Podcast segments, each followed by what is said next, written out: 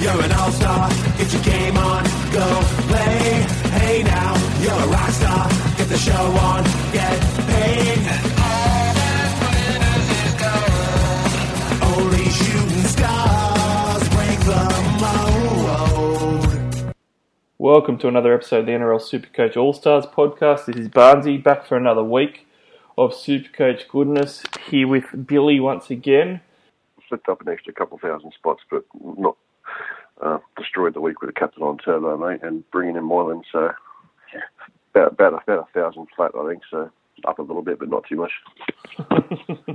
I actually had a decent week, but um, I was pretty happy with my trade-ins and stuff. My milf my milf um, risk went quite well um, in the end with his seventy-five points. Yeah, That I was don't- a hard at half time. Uh, look, I think that I said anybody who brought up MILF and asked the question, I was like, look, I like it. It's a um, it's a ballsy one, but it's a it's a pretty good pod play that could pay off because of his draw and stuff. I like him for this weekend, but be prepared for him to go badly. And if he does, you know that's that's the whole risk out of the risk reward part of it. So I was well prepared at half time, and you know he was on twenty something, so I thought, oh well, that's you know that's okay for him, and he's the sort of guy that can do you know a thirty or forty point run, and of course he did that. So He's, he's my Peggy Bundy, mate. Soul destroying, life sucking slug. Never again.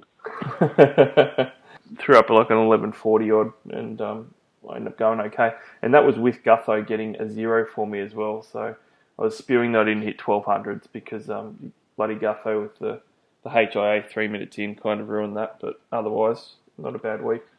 Yeah, I'm happy for you.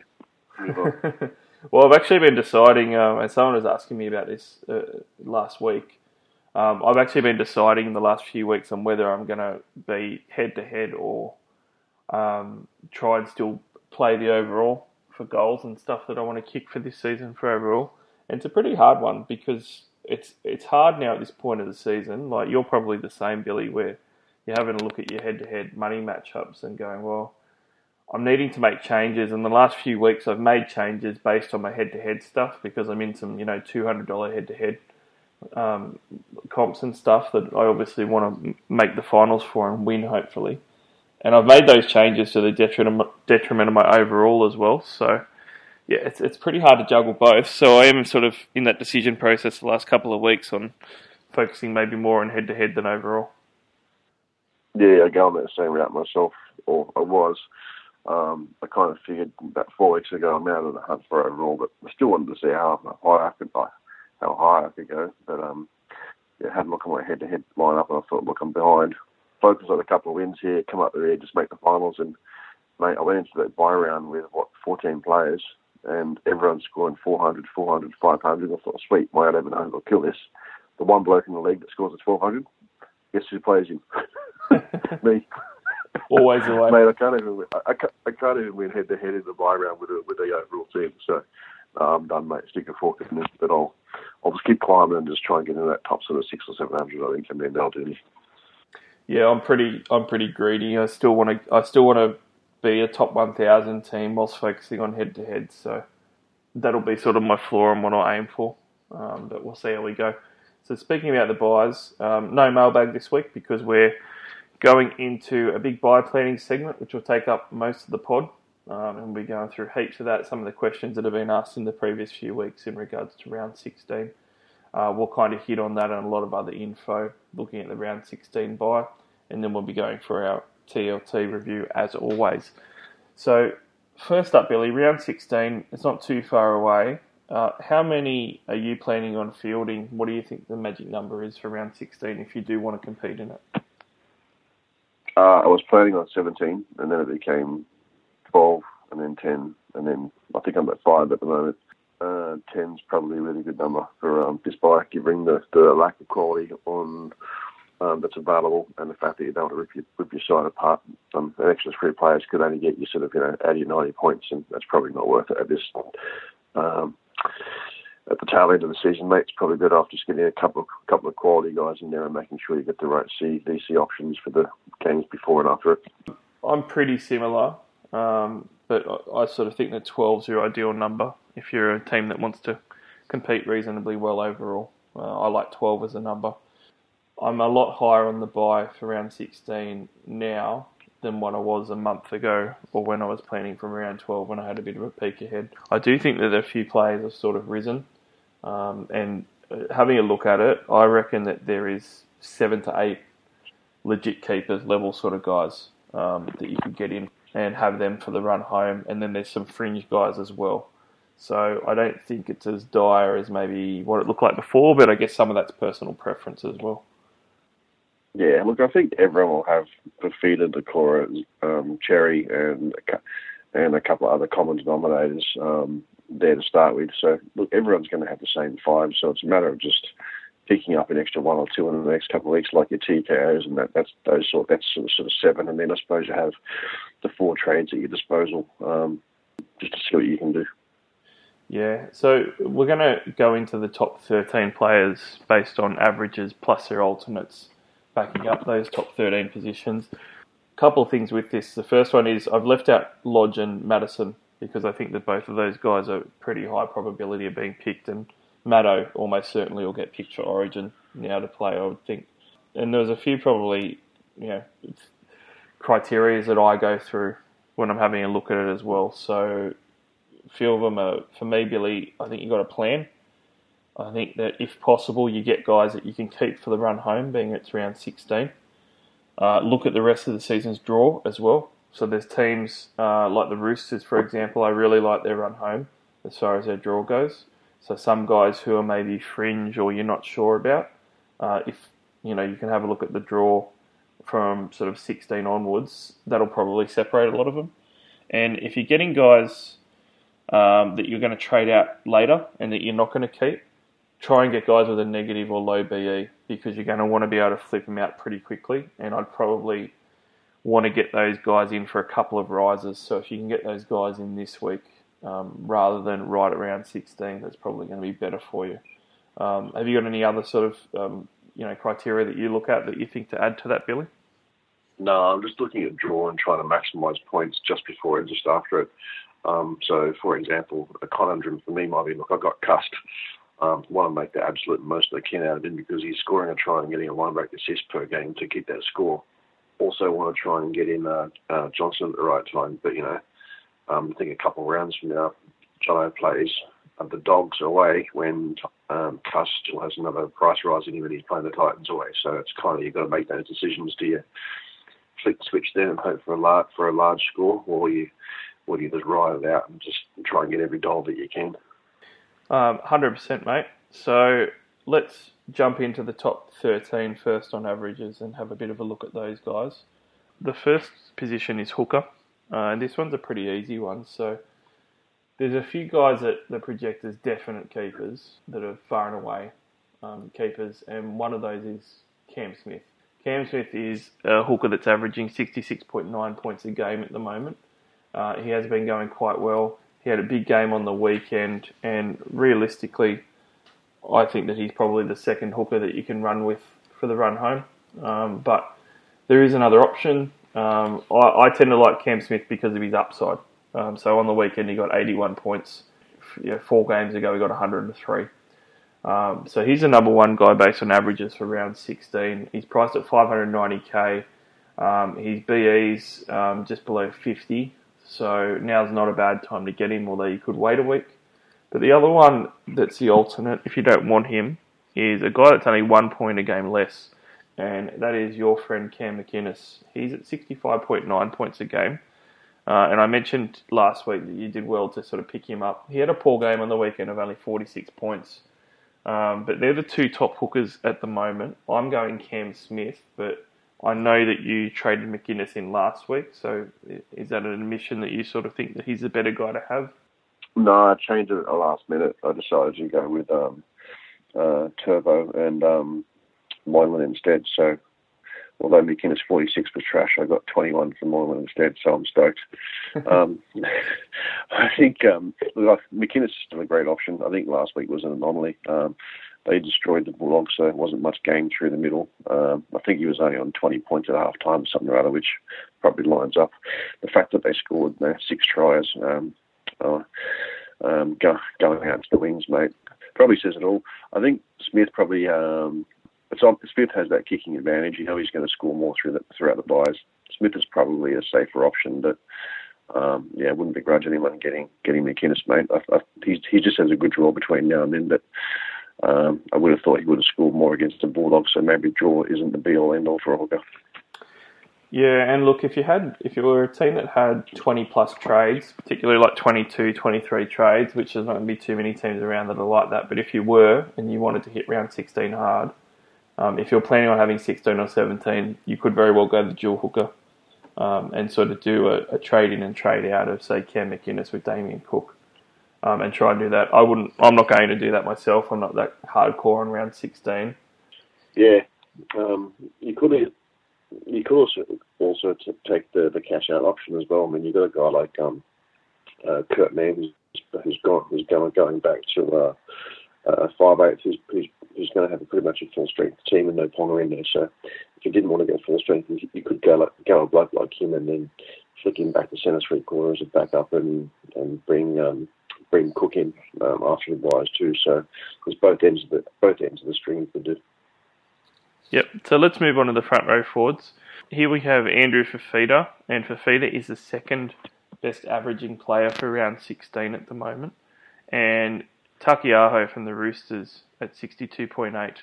So Fifita's average of 68.1 is really good. Um, I said that I thought he was the best trade in for last week. Uh, obviously, he went gangbusters, um, scored a try, like you mentioned, that was going to happen against the Eels because he was a front rower.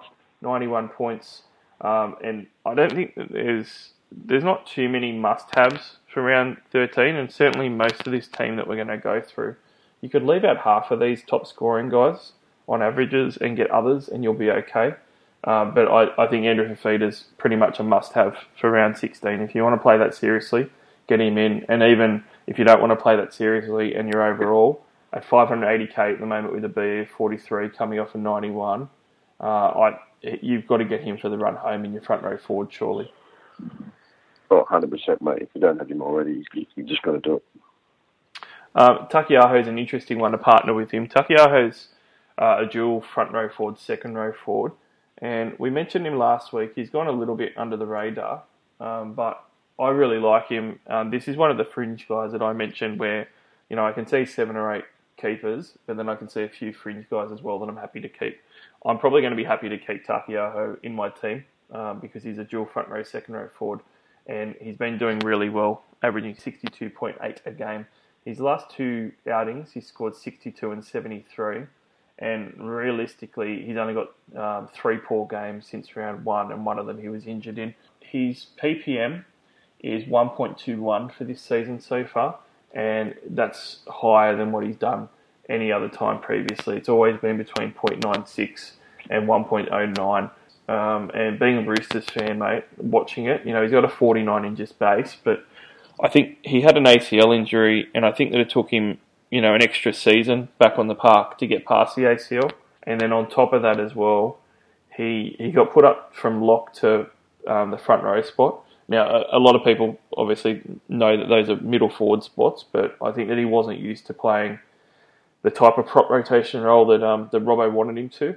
Now this season, he's really come on leaps and bounds, and I I really really like him. 509k is reasonably cheap, and he's still not heavily owned, even though he's one of the more traded players this week. Yeah, mate, agree with you 100%. Um, I someone mentioned him a little bit earlier, and I just went and had a quick look and chucked the numbers up. If you take his that uh, injury game where he only played 21 minutes out, and if you take the first game of the season out where he only played 40 minutes, fair forwards coming back from um, uh, from the off season, getting a bit of match fitness and playing in the 40 degree heat. If you take that that first game out and you take the um, the injury game out, he's, he's averaging exactly the same as um, as Payne Haas, 71. So that was without that's that's without goal kicking as well. He's going to get the goal kicking the um, the week matches at Origin three, so you probably add an extra six points there. Although last week he had negative four, two misses. So if he um, yeah he scored sixty two last week, and that was with minus four points. So last week he would have scored sixty six mm. just to pretty much base. Yeah, I don't see how you can leave him out, mate.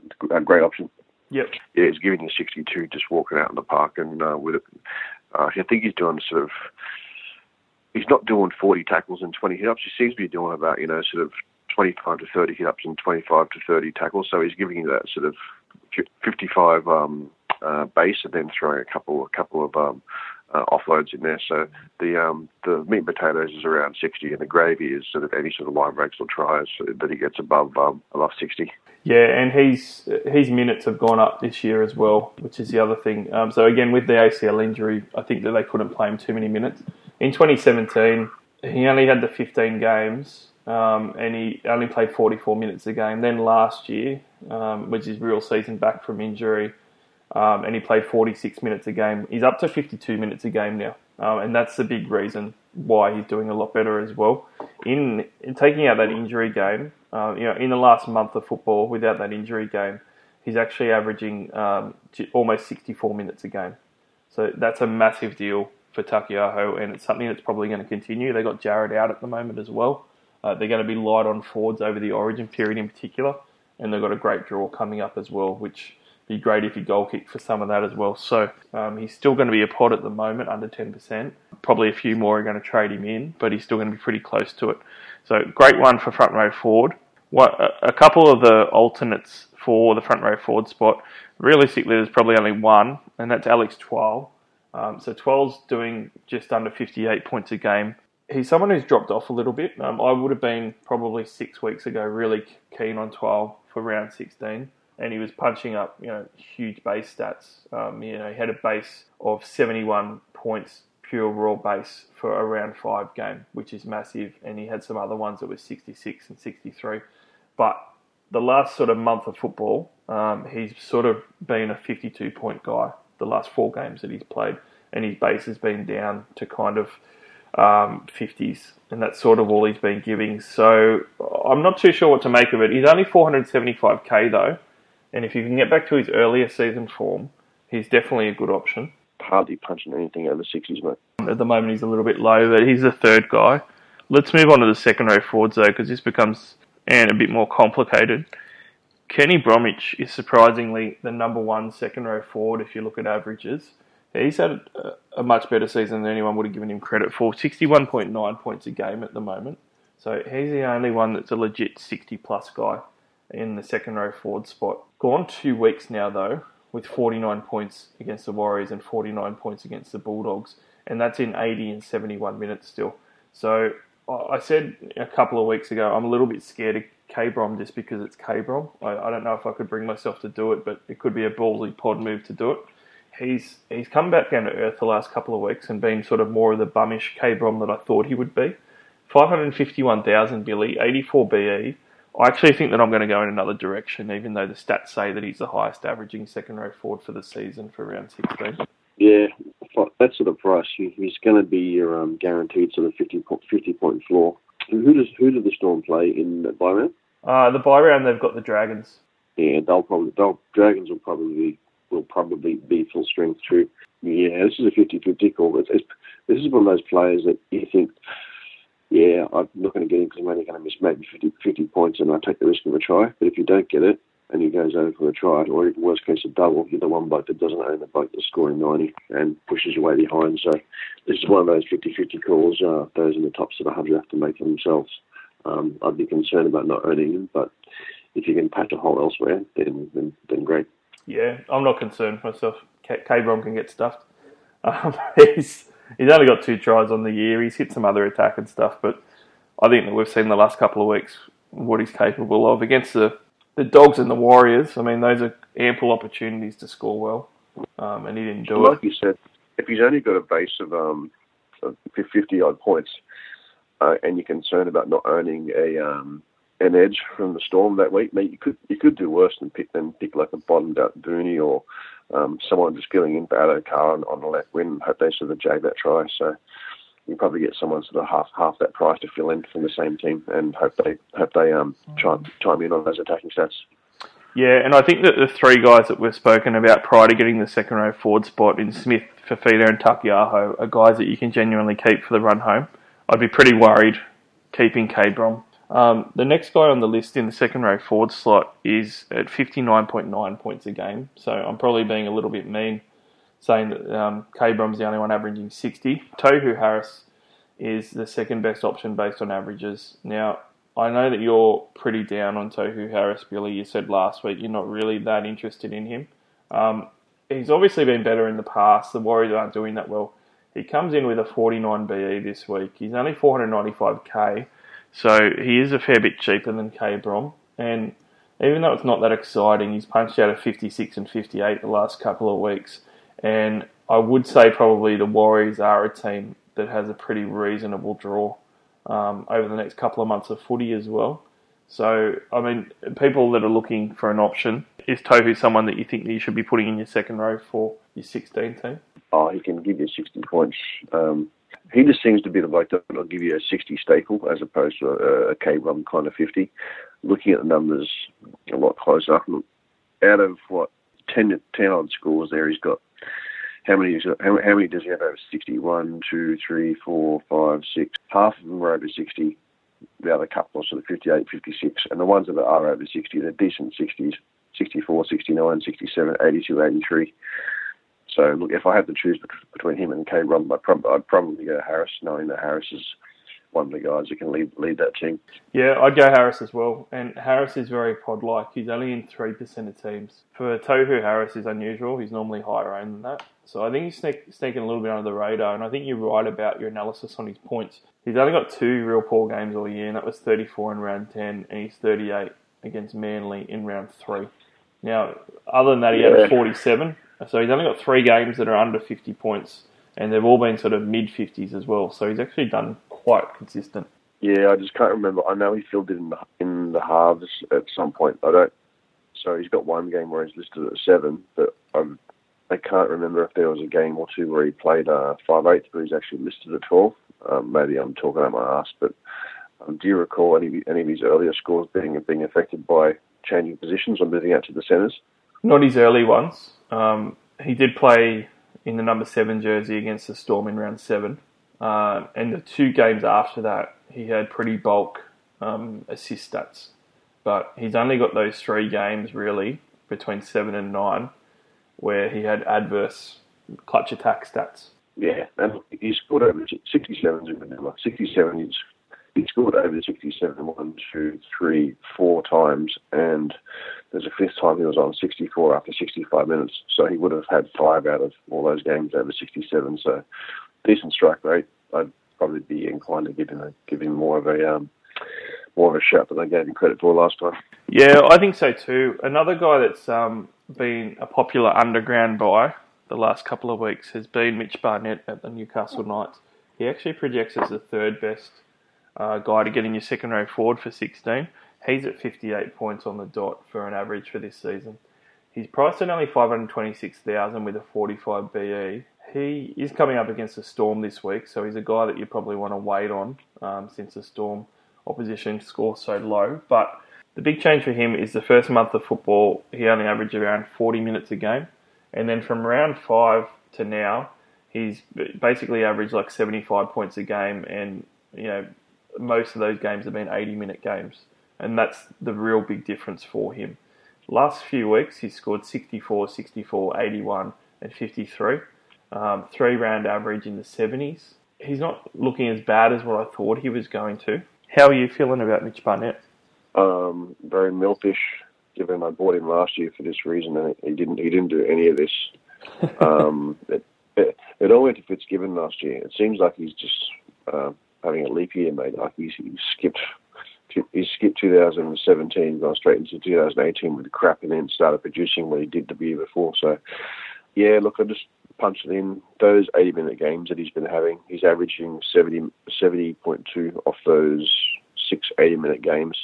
Um, but he scored a try in three of them, so it's it's heavily inflated. But he's an edgy playing for Newcastle. They're doing well. You've got to count those in there. So um, I'm actually pleasantly surprised with those numbers. I, I, thought didn't think I didn't think they would be that high. I thought he'd be still low 60s, but 70 average is surprising, mate. So um, with a break even of 45, I'd wait a week to get him. Yeah, he's got a 45 base, um, which isn't too bad considering he's playing on the edge. I guess the concern is that you raised it yourself. Um, the tries he on the weekend he scored 64 points, which is great, but he had um, a line break and a try in that. So, you know, he had 27 points from the line break try. wouldn't have been a good score otherwise. But I guess that's sort of what he's going to do. Fitzgibbon isn't getting isn't getting any of that on his side, so it looks like Barnett's probably getting um, a bit more of it, and he's a guy that can offload a little bit too. So I'm probably considering Barnett and Tohu ahead of K Brom at the moment. He was traded in a, a reasonable amount last week, but he's still low owned, and he's probably still going to be just because of name value. He's not going to have the the cachet of like a Tohu Harris um, that resonates with Supercoach players. So he's only in one percent of teams at the moment. So he's an ultimate pod. So if you're really looking at jumping arm, I'd be jumping on Barnett more than anyone as far as second row goes. Yeah, the Knights look so much better too. Um, they're, they're playing well. They're playing with confidence. They're on a roll. I'd back that team for scoring points as opposed to the uh, the Warriors travelling here and there, mate. So if I had to put those three in order, it would be uh, Barnett, then uh, then Brom. Yeah, I've got exactly the same, mate. So we agree on that one for sure. Um, I'll tell you what, I'll be leaving out one to two of those guys for one of the alternates, and it's one of your old faves, um, TPJ and it's not going to be based on his performance because he's only been scoring 55 points a game this year. Um, he's in 11% of teams, so he's almost pod-like, but he's only 465,000. He's got a BE of 77, which means he's probably going to be a real reasonable price of 450k or below next week. So he looks like a pretty good trading to me as an alternate to some of these other guys if he can fire and be the sort of player that we know he can be. His scores are really unappealing though. Uh, on the weekend he scored 53 the, the sickening thing about that is that it's actually his best score aside from round 10 since round 4 this year, and it was only a 53. So that tells you how poorly he's been going for a lot of the season. Do you think that he can pick it up and we can see more of what we saw of him when he was beast mode a year ago? No, because he tends to do a lot better when he's playing shorter bursts of minutes. So if you think he's going to do well playing um, um, of 60, 65 minutes. Um, if um, half the Broncos are out for um, next bye round, I'm not sure whether he maintains any form or whether he or whether he um, he regresses and he scores uh, 55 points. But um, um, I'll tell you what, at, at, his at his price, sort of, mate, he's, he's a great buy. That price. I'm I'm probably going to buy him next week. His base at the moment's only 40, so he's got a really bad floor, but I think if you're reasonably safe with your other selections, um, you can just have a shot in the dark. And he is a guy with with keeper gun upside. Um, you know, he's not there at all this year, but last year he showed glimpses of it. And if you can, you just, I guess the important thing with this Billy is it's not a black and white thing where somebody's averaging 60, so they're a gun, and then they're a keeper for the rest of the season. It's very much about jumping on runs and whether someone's going to be a keeper for that run.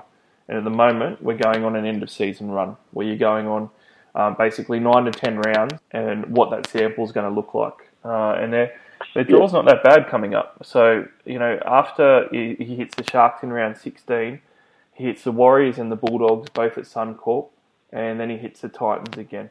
And then he's got a tougher one against the Storm at home, but then he hits the Cows and three consecutive games at home before they finish on the Bulldogs, which are pretty reasonable games against the Panthers South and Eels. Yeah, I'm more yeah, I'm more interested in the next sort of four games from what you just said there. Um, break even 67 this week, so skip, skipping this week. Wait, wait till he sort of bottoms out next week around sort of 460k. Get him, get him in and play him for the two or three games where you know he's going to get um, more minutes through uh, more minutes through the the next bye round. You know he's going to play you know he's going to start and, and get more minutes or at least sort of stay. He's going to be rested and healthy for that um, uh, around 17, around 18, whatever whatever it is, post next bye. I mean, you saw what happened this weekend. Every every man, his dog that played Origin was tired and did you know sort of sub 40 scores. Um, you look at a guy like sort of Pangai Jr. and think, oh, look, he's only going to score me 55 points. At least they're guaranteed 55 points in the round where you've got no idea whether your Origin guy's going to back up or even score 40 points. So I think at that price, you just get him in bank to bank to sort of 110, 120 points for two weeks, and, and use him as a as a as a backup or a um or a last reserve if you need to. Yeah, I, I like his attacking upside as well for him to start offloading at will again. I don't mind him as a as an alternate to the top guys. Finucane's the other guy, which is a 57 point average. Um, so better than TPJ. He's not as good as the starting guys, but there's talk that Finucane might even make uh, the Origin team. He's only got a three round average of 45, but that's because he's got a seven in there from an injury affected round against. He scores aside from that 64, 64, 86, 67, the month of football excluding his injury, he's actually been quite good. Um, he's a guy that is only in 6% of teams, but I think you'd be wanting to wait until round 16 to make sure he's not playing Origin. Um, but if he's not, he's another sort of solid 60s guy um, most of the time when he's on the field that can throw up the meat and potatoes stats and get you some good base. Yeah, the, the meat and potatoes blokes I kind of thought were the ones he actually wanted, but after seeing Tolman punch a 40 this week and not do much in the other buy round, I'm starting to think that maybe you do need, do need a little bit of a attack. So someone like that, I'd, I'd probably rather leave and wait for a, a decent edgy or someone like uh, TPJ who can get that offload away and create that extra sort of 20, 25 points in one offload. So. Yeah, I mean, excluding the injury affected games, he's only gone below 50s twice. And Finucane's actually got the highest base out of any second row forward option for round 16 at 50 base. He's got Yeah. he's got the floor, but I, I'm actually, I agree with you. I think there's two camps though. Some people want the good floor, other people want to swing for the fences. I always, I mostly want to swing for the fences, especially in round 16. So I'd rather a guy that can offload and maybe get a try than, than sort of Dale Finucane's guaranteed sort of high 50 base. Yeah, just how, just depends how much you want to swing for the fence. I mean, if you're going to swing for the fence all season, it's no point because you're going to average yourself out. But if you're just going to swing for the fence on one or two players, yeah, I'd uh, I'd pick the one you're doing. He's not the one to do it. I think. So halfback Mitchell Pearce is 60.8 points a game, and that only tells half the story because he threw up only a 30 on the weekend, but before that he was on a tear, averaging um, yeah, close to mid 90s in his six-week run that he had, um, which was five men in the match awards in a row. He's 658k with a 97 BE, so playing the Storm this week he's going to be a lot cheaper, but assuming he's not playing Origin, he's going to play the Warriors in that round 16 bye, which is quite a juicy matchup, and he's going to follow that up with the Bulldogs afterwards. He's easily the best halfback option that there is, uh, and we've spoken about that before. Yeah, chance of Origin, so you definitely need to wait, but you know, there's not many options for halfback for round 16, is there, Billy? Oh yeah, um, and the fact that he threw up that uh, 30 this week is absolutely gold because it's just going to bring him back to reality um, a little bit. Maybe not, maybe not much by the look of it. He's still going to have that 89 in the rolling for the next week. So as long as he doesn't punch up a massive ton this week, I think you can probably get him for you know low, low sort of 600s. But he's um, absolutely the premium option for that uh, for that number number seven next buy round. Uh, unless he's probably the safer option, um, higher floor, um, good attacking stats with the good draw. The uh, the swing for the fence bloke is probably your SJ, but I tell you what, he's badly out of form, just coming back from injury, and there's no hasn't had a big score for a while, so he, he'd be uh, he'd be really really swinging for the fence with him. Yeah, and we're going to talk about SJ a bit later as well. The other thing with it as well is that the halfbacks ended up being a little bit of a, a crappy position for 2019. So Pearce can absolutely be your keeper halfback for the rest of the year. Um, and just have like an alternating and Cleary combo in the halves. There's nothing wrong with that whatsoever. So he is a guy where you can trade him in and just leave him, and he's got some good matchups for that run home. And in fact, I'd probably say that Newcastle's run from 16 onwards is up there with the best ones out of anyone. Um, they basically play the Roosters, and that's the only real tough game the rest of the year. It's pretty phenomenal. So we've got the Warriors, Bulldogs, the hard game against the Roosters, and then we've got Tigers, Manly, Eels, Cowboys, Tigers again, Titans, and Penrith with the last game. So if we're, you know, not looking at Manly and Parra as perennial top eight teams, even though they're kind of pushing, they're only playing one top, eight team from round 16 to top, you know, to round 25 potentially. Yeah, yeah, absolutely. Um, I I don't know much to add on that, add on that one. I'm just listening to you going, yeah, I agree there. yeah, it's a great run. Uh, I'm I'm really high on Newcastle's run for the run home, and I'm probably going to be having a hard look at Piercy for the five eight options though. Um, Corey Norman is actually the alternate for your halfback options if you wanted to look at someone else, but he's a dual five eight halfback, and he's easily the best five eight that there is. He's averaging 57 points a game at the moment. Obviously, was a bit of a pod option at times this year before he copped his injury. He threw up an 80 point game against the Bulldogs. Now, it did include a try, um, but he looked pretty good and back in form. Dragons are another team with decent decent draw coming up. They play Melbourne in round 16. Um, but obviously, they're going to be a bit affected by Origin as well. Uh, from round 15 to 17, they actually play three home games at WIN Stadium in a row, where they've got a good record. 57 points a game, minus 5 BE at the moment, 446,000. This is definitely the Corey Norman week if you decide that you want him for round 16. Yeah, I think everyone but disgruntled Eels fans will be buying him, mate. Do you think that he'll be that popular? I don't think he's going to be that popular either. I was just giving him the uh, the, the Eels the Eels right act. um, yeah, look, he's, he's a good option, but I just was there, was there something in particular wrong with him in those those two rounds where he scored 19 and 17? Because I just see those and think, oh, that's the call round there, rocks or diamonds. Yeah, basically the thing wrong with him was that he was Corey Norman in those rounds, mate. That was it. But if you have a look at the rounds after, uh, aside from that, he's he's got 17 and 19, but he's also got 80, 71, 93, 52, 72, 61, and 48, rounding out the rest of the scores. So you could say that 80% Yeah, of the time he's putting up good points. Yeah, I know, but I would only play him for one round and one round only, maybe two, and I'd be too scared to get one of those 17s or 19s because I'd be filthy that I had to waste a trade on that. Yeah, that's fair enough, and, and that is the, the problem with Norman. I, he's pro, he's not really going to be much of a keeper, and at five eight, um, we've spoken about it before, Billy. Five eight and fullback is so chock a block full of run home options that you're pretty much going to be trading your five eight out, out most of the time. That's the thing too. Like at um, at fullback, like you've got um, you've got to find a spot for Turbo very soon. Let's be fair, not everyone has Turbo yet, so there's a spot there. But a lot of a lot of people have um, Teddy and RTS or Teddy and no, Ponga at, at fullback. At a five eight, everyone's got. Well, you've got Walker's an option there, Ponga's an option there, Munster's an option there, um, Moylan's an option there, Milford's an option there. So there's just way too many um, cut price options there. You can't have everyone. Yeah, I- just don't see him being the type of person that people would want over quality of some of those blokes that we just mentioned. Yeah, and I made my decision last week to get Milford um, rather than have a look at someone like Norman. Milford's averaged 52 for the season. Obviously, I mentioned that he scored um, that 75 points odd on the um, on the weekend with the LB try, but he's now got there's actually 71, got downgraded, of course, um, but 71 and 72 points the last couple of weeks, 24 and 97 before that.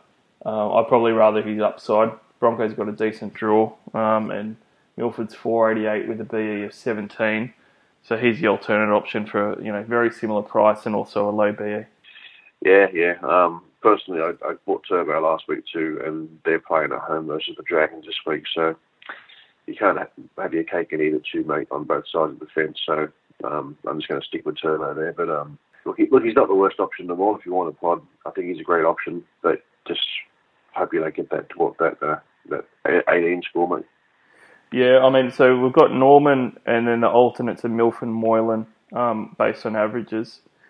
Out of those three five eights, which one would you lean towards for round 16 if you had to choose one? Um, if you asked me last week, I probably would have said Norman because he was kicking goals, but I didn't realise Lomax had, had got it back. More than 100%. I'm filthy of his 21 last week, but I think he's the better option a lot. Milford scares the crap out of me with his low floor and late tries, so I'd probably put Norman over the top of him. But Fair enough. I, I'm a little bit different. I've obviously gone Milford over him, um, and I've got Milf, and I'm, I probably can't choose between Norman and Moylan. I think they're pretty similar players that are in the second spot for me. Um, Milford's probably going to be a, a pretty good pot if he fires. If not, it's probably going to hurt a little bit. Um, centre wing options. Uh, this one was a lot more clear cut. There's four guys that are very much clear cut centre wing guys for round 16. Nikora at 63.6 points a game. He is the number one option. He's a definite keeper in there. Xerri has turned around and ended up with a 60.3 average because he had a, a ton on the weekend and he started scoring a heap of tries. Marsters is at 59.3, who's dropped the last month, and Maumalo is at 59.1. Billy, they're the four options in centre wing, and realistically, there isn't anyone else close to those guys. Um, are you comfortable with all four of those guys for round 16? um, the first two, yeah, um, Nikora, um, talk, Nikora himself, don't need to talk about him. Um, Xerri's come good. Um, I was having a chat with someone someone arguing against that fact today, but you've got to remember that you know, Xerri dropped what half a dozen balls when he was falling over the line the first few games. So Yeah, because he's got you take that out of the equation. Yeah, I know. So all of a sudden he's learned, he's learned how to catch. So he's learned how to catch and he's producing what the, the boys have been feeding him. So We don't have problems with with his form. You just keep him and run him, against the weaker, weaker, weaker defensive teams, and absolutely you put him in your team for that buy round. So that, that he speaks for himself there. I don't like um, Marsters switching sides. We talked about him the last couple of weeks, and I've mentioned that I don't like him switching sides. Um, I think that was evident last week. Could come around and score 200 this week and prove that maybe look stupid, but I'm still not interested in not not on that left side. Uh, Maumalo, as the Warriors, um, the right bloke can turn up, but I'd, I'd probably just prefer to cash out on someone at base price that's only going to turn up for one game and disappear and play him as opposed to well, waste my had that much that amount of coin invested in Maumalo. Um, I know he's been going well, but he also is um, hot and cold, so I'd probably just prefer to go those two Sharks guys and find value elsewhere. Yeah, so Nikora is pretty much a no-brainer, and we agree on him. With Xerri, if you didn't own him, so he's actually one of the top traded in guys this week on Market Watch, funnily enough, and he's over Yep, 500k. drama. yeah, no dramas. No, because he's got a low break even. Worst case scenario, you, you get a bloke that's got a low break even in that's actually scoring a crap load of tries, scoring like he's he's scored a couple of tons. You bring him in for a couple of games, he scores your points, and then if you don't like him, then you use him as a trade up turbo because all of a sudden he's made an extra 150 grand, and it's a straight swap for the best fullback in the game. Yeah, you could do that if you've got the duels happening, I guess. If you've got Teddy and RTS, it's going to be hard to do. But, yeah, uh, I've got no problem with trading him in either. He's got a minus 73 BEs, so he's going to make a ton of You're cash. make a you're gonna make a hundred grand in Yeah. one week. Yeah, he'll do that easy. And he's got the 134 that'll drop out, but then he's still got his 104 that's going to stick in there for an extra week as well. So he's going to make the money, and he's one of those guys that'll probably get up to, you know, 650, 700k pretty quickly. All right, so let's pretend he's got 66, just a 60, 60 scores between now and God knows when. All right, so he makes um, 101k this week with a 60. Then he makes 20k, and then he plateaus. So you're going to make 120, 100k in one week, and he's going to sort of stay around that price range, around the sort of six, 600 mark, with an average of 60. Yep. So it's pretty appealing just to purchase him now if you don't have him. Um, I'm I, I'm not decided though. I don't, actually don't own Xerri, and I'm I'm considering whether I leave him out or not. Um, I, I've been having a look at the Sharks draw. Um, they've got a plethora of home games. It's pretty crazy how it works out. So this is why you need to have a look at teams' draws because sometimes you get a real anomaly. From round 19 through to 24, the Sharks play at home five out of six of those games. So in the run home with their last seven games, only two of those are going to be away. The rest of them are going to be at Shark Park. That's pretty crazy as far as home runs go for the run home. I know, and they've got um they've got SJ coming back as well. He's right side, and when he was um playing, he he was constantly looking for Xerri. I think the one game where he only scored five points or something or other, they, they did say we're looking for him. Um, I think half a dozen times in the first five minutes before he just kept dropping the ball, and they thought bugger it, we'll go the other way. So, mate, with um with SJ back, and then hoping hoping hopefully those two start clicking a little bit more, like the the the SJ, Nikora, and um, Xerri combo, and they don't start throwing balls behind each other. Once once that clicks, I, I think there's a lot more points in them than, than what they're currently producing already. Yeah, in fairness, he scored five tries in his last two games though, so it's it's quite a big strike rate. But you could easily leave him as an alternate in your centre wing and just and just put him in for matchup purposes, or if he's going well and, and not even cash him out. Um, Marsters And, is and, and, sorry, sorry, interrupted. Uh, but and those tries that he scored versus the Eels, that's that's um, that's fair enough. Um, but but he's got um, if he just gets through the Raiders this week and makes you 100k, then he's playing the Bulldogs and he runs down. He runs down. Um, doesn't matter any. It doesn't really matter which side you run down the Bulldogs. you're going to score points. So. He's a VC option in round 15, and then you got him for the uh, at ho- at home in that round 16. So he's going to make you a coin. Yep, definitely. Marsters, you don't like too much. I'm going to disagree a little bit, only because I can see a bit of value there. Um, he hasn't been going as well as what you would hope, but he is a guy that I think that you can trade in and leave there. You might not play him every week, but he's he's got Souths in round 15, and then he's got the Roosters in round 16. That doesn't sound great for round 16, but the Roosters are going to be pretty depleted. Um, and these next three games after they play the Cowboys this week are all at home. Um, he's only 499k with a 79 BE, so I tend to think if I can get him sub 500 as a round 16 trade in, um, yeah, it's not it's not a terrible buy where I can just get him and leave him there as one of the centre wings that I alternate in and out, and that's kind of how I'm looking at Marsters. Yeah, he's definitely the guy you want to alternate. Like he'll he'll go on a run of sort of 60, 70, 100, then back to reality with a 29, 51, 29. There's there's at least sort of four. There's two red scores here and a couple of orange ones to go with all the nice greens. So exactly what you said. If you're going to buy him, I wouldn't buy him this week because of the um, because of that 80 break even. I'd much rather just forego him. I see what you're doing. I, I, I just don't want him to have him as one of my final four centre three quarters. If anything, he'd be a fifth or sixth and you know, play just to negate someone in in, head to head or playing only if he's playing against the dogs or something or other. But not haven't not looking at the draw. I don't know how many of those easier games he's got left because the Tigers started the start of the year with a few of them. Well, they've got some good ones in there still. Um, it's not a it's not a bad run home by any means. Um, one of the good things that I like about Marsters, he pretty much goes well in the games that he should. So if you look at the games playing against um, you know poor opposition, he scores pretty well. Um, you know the first three rounds he had Manly, Warriors, and Bulldogs, and he went 68, 55, 107. A bit of a harder game at Penrith, um, and he goes 29. Um, you know the the Gold Coast Titans, he scored an 83 next week against the Roosters, which was harder. He scored a 29. So, for the most part, obviously not all of them, but for the most part, like he played the Raiders on the weekend. He only scored 37. They got one of the best defences in the league. That makes sense. So he is a guy that I'm pretty comfortable in being not not necessarily top four centre wing, but one that I can rotate in against the poorer teams, and he's probably going to produce. Yeah, really good point. Agree. Um, so to answer you, answer your question, it's probably just a matter of looking at the draw and picking the um, the games where they're playing based on his break even. I wouldn't do that this week, but um, yeah, maybe we can chat about it again next week and see how he how he stands in. Yeah, for sure. And I'm actually going to run with the strategy of not four centre wing for the run home. Um, I just think centre wing's that volatile that I'm going to have you know a top seven centre wing where you know I've just got all these options and I'll probably have one or two guys that'll sort of be staples, but the other couple of guys I'll put in there each week is just it's just going to have to be a rotation. Yeah. Because the positions is such a nightmare. Yeah, I think you mean you'll have like a a, uh, a top five and rotate those around the Cora and Bateman. Oh no, I'll have I'll, I'll probably stack my centre wing with guys. Um, yeah, we'll see how we go. Let's talk about Maumalo really quickly. He's um 492k with a BE of 60. I was actually quite interested in Maumalo, Billy, but you mentioned when I read out those top four, his price is just too much of an investment. So I was heaps keen on getting Maumalo in for around 16.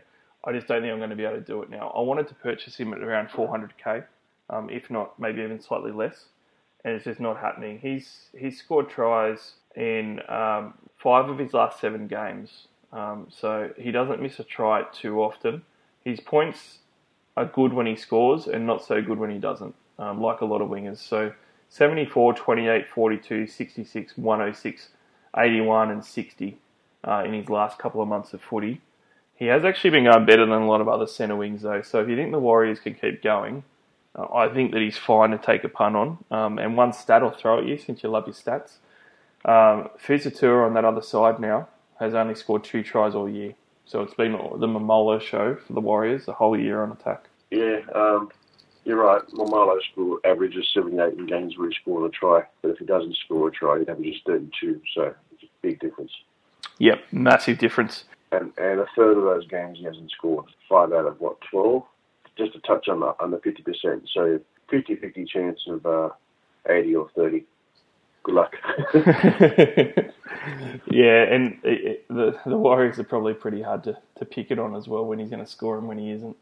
The only alternate that I've got here, um, so I mentioned that there's a big drop off in centre wing. It goes from a 59.1 average to guys that are that are just scraping over 50. Um, that's the type of drop off you have. I'm actually going to take a pun on a guy that I think is like Maumalo light. He's um, he's a guy that's a little bit similar, but he's going to be sub 400. And I'll, I'm going to caveat this straight away before I say the name because I don't want to be hassled on Twitter or killed about it or anything like that. And it's going to happen anyway. But I, this is a complete pod, shot in the dark pod. I'm going to take a couple of risks for for um, for round 16 um, and a couple of risks based on draw with guys in centre wing that I can rotate in and just keep there for some matchup based games. This is going to be one of them. Daniel Tupou's only 400k, He's got a 43 BE. He's averaging 51 for the year. The Roosters run home is one of the ones I like more than any other. From round 16 onwards, um, we spoke about it earlier. They have a really good run home. They play some pretty poor teams. So you've got the Tigers, Cowboys, Knights, Bulldogs, and the Gold Coast Titans up to round 20, and that run alone um, should see him net some tries. Now, he's got plenty of, games, Billy, where if he scores a try, he only scores, you know, 60 points, uh, and that happens quite a bit. But I'm pretty confident that he's going to be scoring some tries, and even as soon as this weekend, uh, I could see him easily getting a double against the Bulldogs. So certainly not going to play him every week, but you know, to save 100k on someone like Maumalo, uh, I might very well choose maybe Daniel Tupou as a risky round 16 guy. Yeah, I'd go one step further and say like he would be the type of guy that I would, I would prefer to buy with that draw over someone like um, the the K-Broms at sort of just under 600k that you mentioned. Yeah, I think it's a better risk to take, um, and particularly in the centre wings where it can be so volatile. I mean, you know, Daniel Tupou for the next six weeks could be a 65 point player rather than like a 51 point player, and, and you're winning big time if you can make that trade and, and it works out.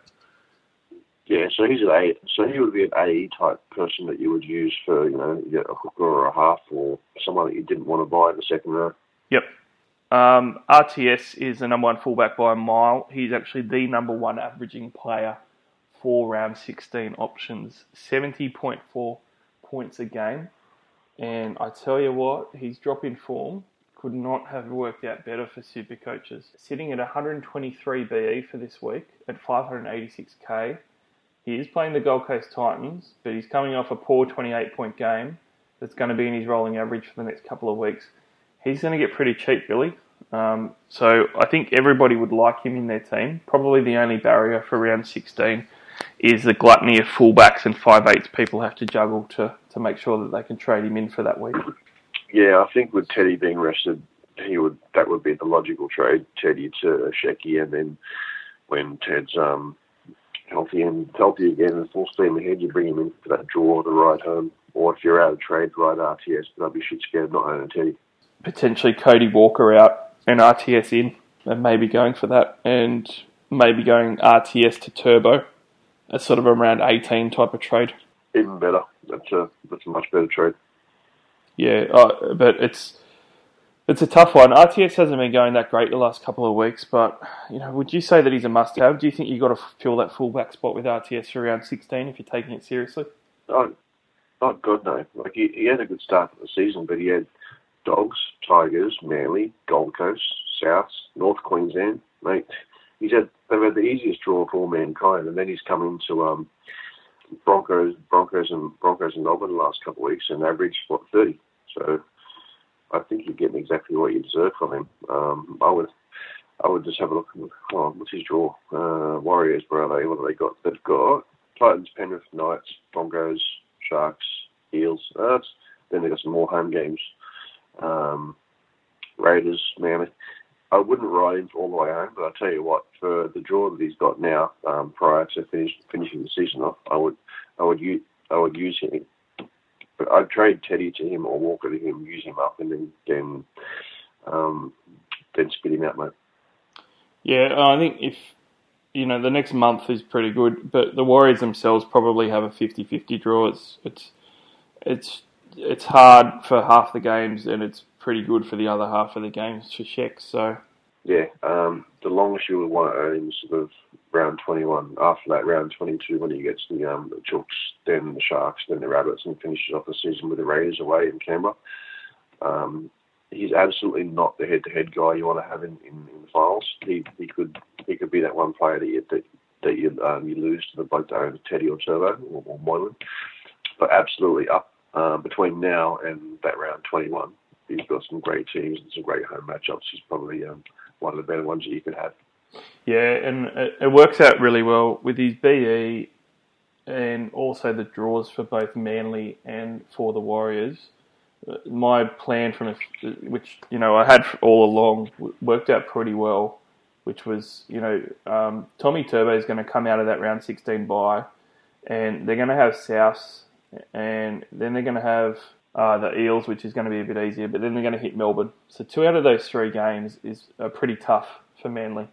Round 20, Um, they go Newcastle, Warriors, Tigers, and then the Raiders for a bit of a tougher one. So they got a much better three game stretch then coming out of you know Melbourne and South in that three week period. So trading Turbo in for RTS for that round 20 game versus Newcastle in the run home makes a fair bit of both financial and draw sense as well to rent RTS for maybe a month of football.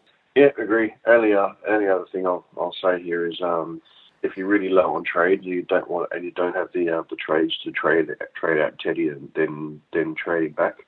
Um, instead of getting Sheck, maybe, you go maybe you go a Tohu Harris type person and take him as an A. Hopefully, he scores the same same as Sheck. Yeah, and uh, probably probably the caveat with this fullback spot is if you're going to get RTS in, that's one of the positions where you can't be left without a Ponga or a Teddy um, for the run home, or even a Turbo for that last five weeks of footy for sure. Um, you've got to make sure that you, you're going to have those top players in.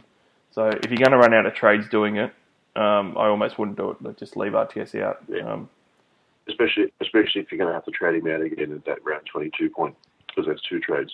Better Yep. off just getting to for one, using him as A and a backup backup second row, or even the guy that you you want to put, um, pick and choose to play against those weaker teams like Dogs and hope that you know two goes over the line. Yep. We're going to have a, a quick look through at some others, our other categories. Some of these guys are pods, or some of these guys just don't figure whatsoever in the, boss, the best possible starting 13 and the alternates based on averages. Um, but they're guys to have a think about. The first one is um, an, a, a, a fullback or a halfback, and that is Hughes. Now, there wasn't actually an alternate for the fullback spot um, aside from Hughes. Is interesting because it's such a strong position, but Hughes is only 450k. Uh, he's got a single digit BE and he's coming off 114 points against the Warriors. Before that, it wasn't going too well for him. The halfback fullback duel is pretty interesting though because you could throw him in at halfback. Do you think he's a consideration for the round 16 buy or then to even hold on as you know a second halfback or something like that? There's an option. I just kept thinking of him as sorry. I just kept thinking of him as a fullback. Completely forgot that he's available at, at seven. So wouldn't, he'll he'll be moving. He'll be moving into the half though. So surely he moves up there to accommodate for Pat for that for that round. But so you're not going to be getting a fullback score out. Do you think he's still going to be worth it playing in the halves? he seems to go okay there still. So I don't know if it's going to make that much of a difference. Um, he's going to be playing the Dragons at WIN Stadium, and the Dragons are, are still going to have you know, some forwards missing out of that pack and aren't really the strongest team anyway. So, you know, it could be worse, I guess. But he's probably, he's not an option that I particularly like. Um, so I'm not going to look at him as a pod or anything myself. The six games he listed at, in the seven jersey last year, he averaged 46.7. 29, 80, 51, 30, 37, and 53. So he's only got the one half decent score in there. So to answer that question, mate, I, it's a no for me. I don't want to play him in the halves. If he was playing at fullback and available in the halves, then yeah, I'd consider him. But not with Pat, not with Pat lying around. Yep. No, I agree. Uh, there's two guys that I'm going to put into the same category, and those are guys that we spoke about last week, Aitken and Staggs. We mentioned them as cut price guys that you can get in to play round 16. Um, subsequently, Aitken put in the best score that he's had uh, well, since round five this year. He scored 59 points. 41 of that was raw base, and this is a Euan Aitken that we know and loved from previous years when he was borderline keeper. He's got two weeks in a row with 41 base here as a centre wing. That's that's fantastic. He's still only 296k now, gone up a little bit, but he's got a negative BE now. Um, he's playing Manly this week and the Cowboys the next week. He looks like a really good centre wing option to me if you can't afford any of the others, or even if you say, you know what, I'm going to pay 200 grand less than than Maumalo and go Euan Aitken, who's got a better base. Yeah, he does have a lovely base, but um, he's moved to the left side. I'm not really comfortable with that. But if he was right side, yes. But I just keep seeing um, him as Lafai's replacement, and Laffey, we all know how good he he can be from time to time.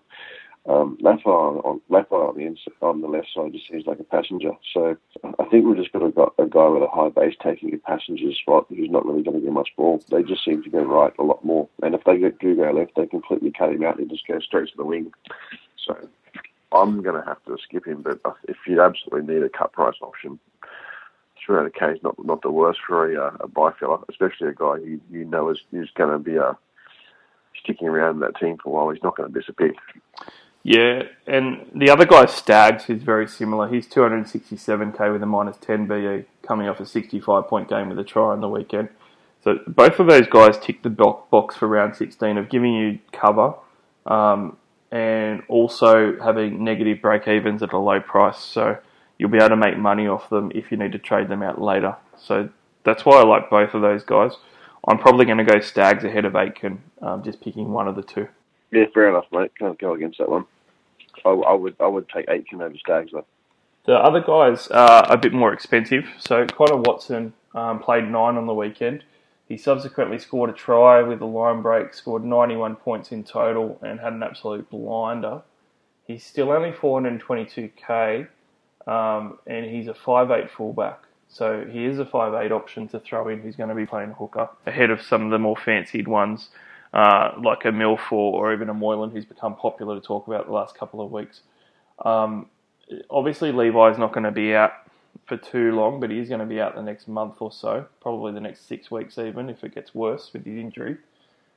Watson looks like a pretty good option for around 16. Um, I guess it's just a bit of a worry that he gets injured a bit and what the makeup of that side's going to be after if he goes back to six and you're stuck with him for that last four or five weeks of football. But geez, he looked good at nine on the weekend, and for a round 16 pottish type of option, he could go really, really well. Yeah, gee, if anyone, so if only anyone could have seen this coming around six months ago. you didn't see it coming from nine, don't lie. oh, yeah, yeah, in a running position, hooker or fullback, not not not at six. Um, look at, at um at hooker, you know, you know he's going to make 40 tackles, and you know he's going to be a greedy prick and go for that line. That's the only reason I like him. Yeah, look, I think he's I think he's a great option. Um, I don't think he's going to go back to six. I don't see them wanting to put him there. I think he's just too valuable at nine. He's just he's just a workhorse. He, he's moved around that team so much. I think they know they know what his position is. To, he'll, he'll he'll he'll he'll stick around there. I reckon. Where how he slots into your team, but he's only available. Um, in those key positions, but again, which makes it really, really hard. So, but if you got a slot, absolutely, I'd be, I'd be, he'd be in my uh, top sort of handful of picks.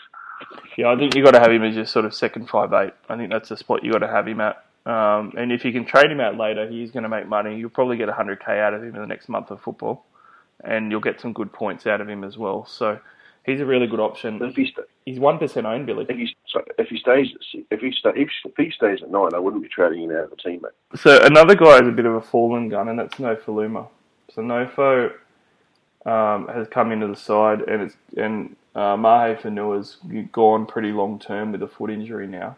Um, now, obviously, fallen gun of the past has been dropped in and out of first grade. He's only played two games this year. Um, but the hope would be that maybe he's solidified his spot back. He's a complete. N- nobody owns Nofo. I think that only 380 people owned him last week going into that game. He does have uh, still in that two games a base of 39 as a winger, which has always been the good thing about Nofoaluma. He's 483k, so he's probably too expensive to even consider for a pod option. But if he Yeah, starts for the rest of the year, Billy, If I had to choose someone over him, I'd choose the Maumalo guy. Um, at least you know his cement, his spot is cemented. He's not going anywhere. Um, uh, what do you call it?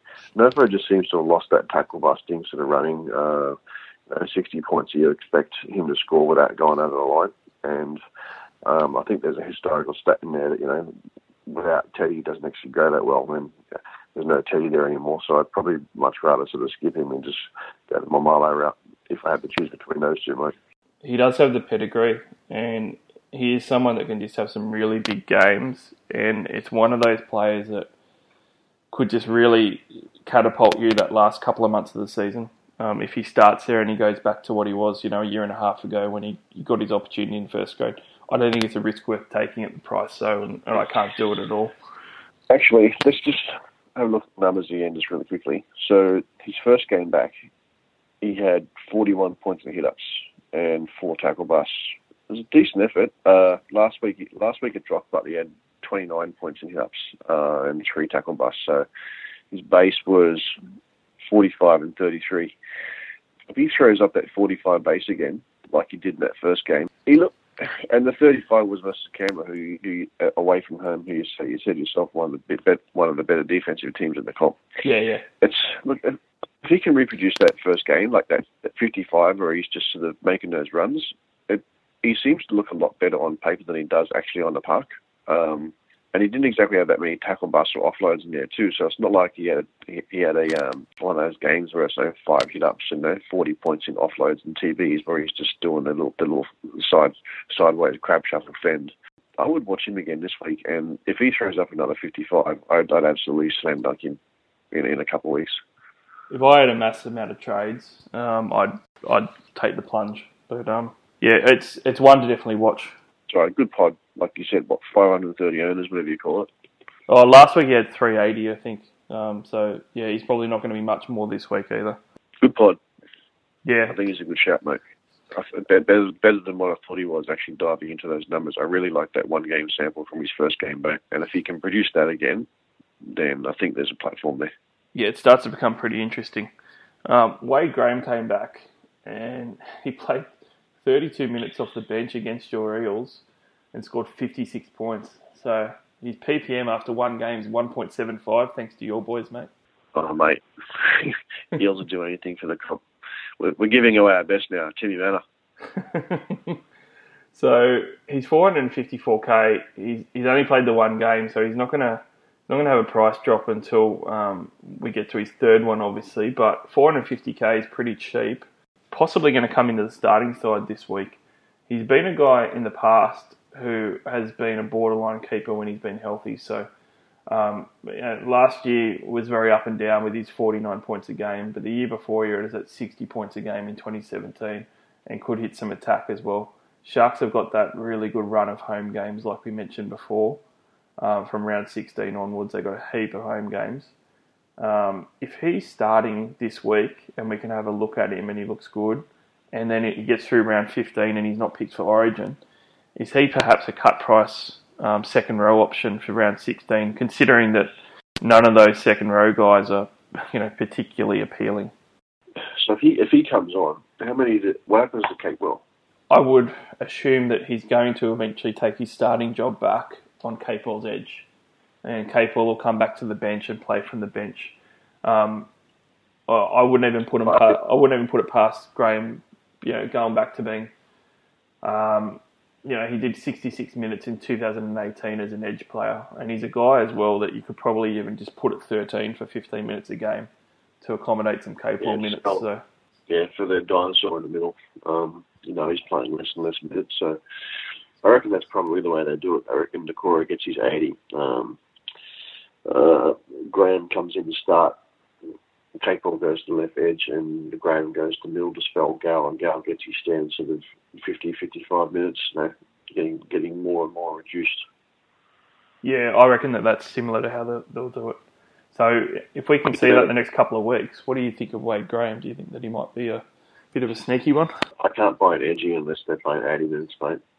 I normally can't, but Wade Graham's got the type of ball playing upside that's really appealing for me. So I'm, I'm going to be watching him the next couple of weeks. Um, I like his upside a lot more than say a K-Brom, that's for sure, and he's going to be you know over 100 grand cheaper. Uh, His teammate though, is Shaun Johnson, we mentioned earlier. He's he's had a bludger of a year, but he's obviously been an extreme uh, keeper over the past. Uh, it's been a terrible season for, for SJ. If you started with him, yeah, you would have been livid and you wouldn't want to hear from him again. You definitely wouldn't want to be getting him in. But he's named in the extended bench this week. Um, the rumour mill is that he's going to come into the 17 this week and he's going to play. You'd assume that he's going to get the goal kicking back as well. He's also got the Bulldogs in round 15 before they hit the round 16 bye. He's a dual halfback 5'8, which is exceptionally handy, especially for that halfback position, which is really barren. 82 BE, so you'd hope that he'll go down a bit this week, um, especially playing Canberra. So, mate, it looks like at 516k you might be able to get him at you know 475 for around 16 trading. Do you reckon that he's going to come back and we're going to see a run home of the oldest Joe? Maybe, maybe not, but um, at that sort of price, I'd be willing to find out. I'll, I'll just straight swap him for Cuss next week, pretty much. Yeah, I'm looking at maybe having him as the second half back. So if I don't get a Mitchell Pearce because maybe he's too expensive for me, uh, I think Shaun Johnson might be the way to go. Um, and SJ and Cleary as a combo, you know, that's that's not too bad to leave for the run home as well. SJ can be a genuine keeper for sure. Yeah, just keep in mind, mean, SJ is that one that, that one player who can uh, single handedly destroy your season. I mean, if you if you don't own him in um, in the next buy round, and you and you know only you know one percent of the one percent of the couple, uh, ten people in the top hundred do. If he if he punches one of those 120, 130 games, and someone's got the DC on him, all of a sudden there's 260 points that you don't have. Yeah, exactly. And obviously he's not owned very much now. There's only five, seven teams that have him, and some of those will be sort of zombie teams that aren't playing anymore. In saying that, it, it might be hard for some teams. Like if he if he doesn't come back this week, or he looks like crap this week, um, people might wait till round 16 and then all of a sudden not be able to make enough trades to get SJ in at a high volume. So maybe he'll only be sort of 10 to 15% owned in round 16 if he sort of doesn't set the world on fire the next two weeks. He scored a five in the last game when he was injured. Um, still got nightmares from it. So that, that, that's going to roll for the ne- that's going to roll for the next two weeks. So even though he's got an 80 on break even this week, that five is still going to be an effort next week. So you've got a couple of weeks. He's going to be he's going to be super juicy. Uh, I I'm considering like I said, it's him and Pearce for the halfback spot for my round 16 team. Um, so that pretty much throws up the top options and um, a couple of other options and a few pods for round 16 to consider. Uh, a couple of questions that we've gotten in the last few weeks, Billy, is uh, is there enough that I can get in that's probably going to play and then you know go away?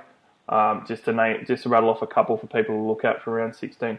Uh, Joshua Curran at the Roosters, 168,000 base price rookie. Um, he's one that might come in. Um, the Roosters have got some injury problems at the moment. Um, Hargreaves is out still, and obviously guys like Cordner um, are going to be on origin duty along with Crichton. Curran may very well come into the squad if he does. He's only played the one game this year. Um, he might get some some minutes, um, and then all of a sudden he disappears. That might be what you're after. So Curran at the Roosters is one. Another guy that's come up before is uh, Kerr. Um, so Kerr's 168k as well. He's only played the two games. If he's named in round 16, he's another guy that might come and then become enough as well after that. I'm not one that's too keen on the the nuff roulette. I don't really like that game too much um, because sometimes what happens is if these guys are good enough to come in and fill in and they're young guys like Curran and Kerr are, they might earn a spot in the 17 as the 17th man down the track, and all the injuries happen and they end up on the bench as the 17th man. And I hate that that AE 20 minute forward at the end of the bench that can happen that you expected to be an NPR. So I'm not a fan of the whole Nuff strategy myself. I'd rather get a proper Nuff that's not going to play in round 16 because I know that they're they're not going to stuff up my AA Billy. Yeah, it's not just that too. Um, the last thing you want is a guy who's going to play the next buy round, then disappears next round, and then your Origin guy's rested, and all of a sudden you don't have a half, and you're getting an A anyway for um for uh, the round after after the buys, and you get like you know what what happened this weekend, like a a um a Dearden one or a Gutherson zero or uh, you know a, a rested Murray who's only getting sort of twenty points too. So um, yeah, careful what you wish for because you might get it anyway. Yeah, it, it, becomes a nightmare to fix on that run home, um, which has happened to me before. Um, you know, four or five years ago, I did it with a couple of nuffs, and I ran out of trades um, to be able to get them out. I still had two or three trades left, but it's really hard to go from 168k base guy because they haven't played enough games to get a rise, or maybe they've been crap and played low minutes and they're still only, you know, 180k to get someone in that's not an AE um, nightmare. You know, it's, it's it's pretty hard just to find 300 grand bank. So all of a sudden you're burning two of your last three trades to get this guy out of your side, or you're just having an AE emergency nightmare, um, having to leave him there for that last four or five weeks. Which, especially if you're a head-to-head player, that can really really handicap you in the finals.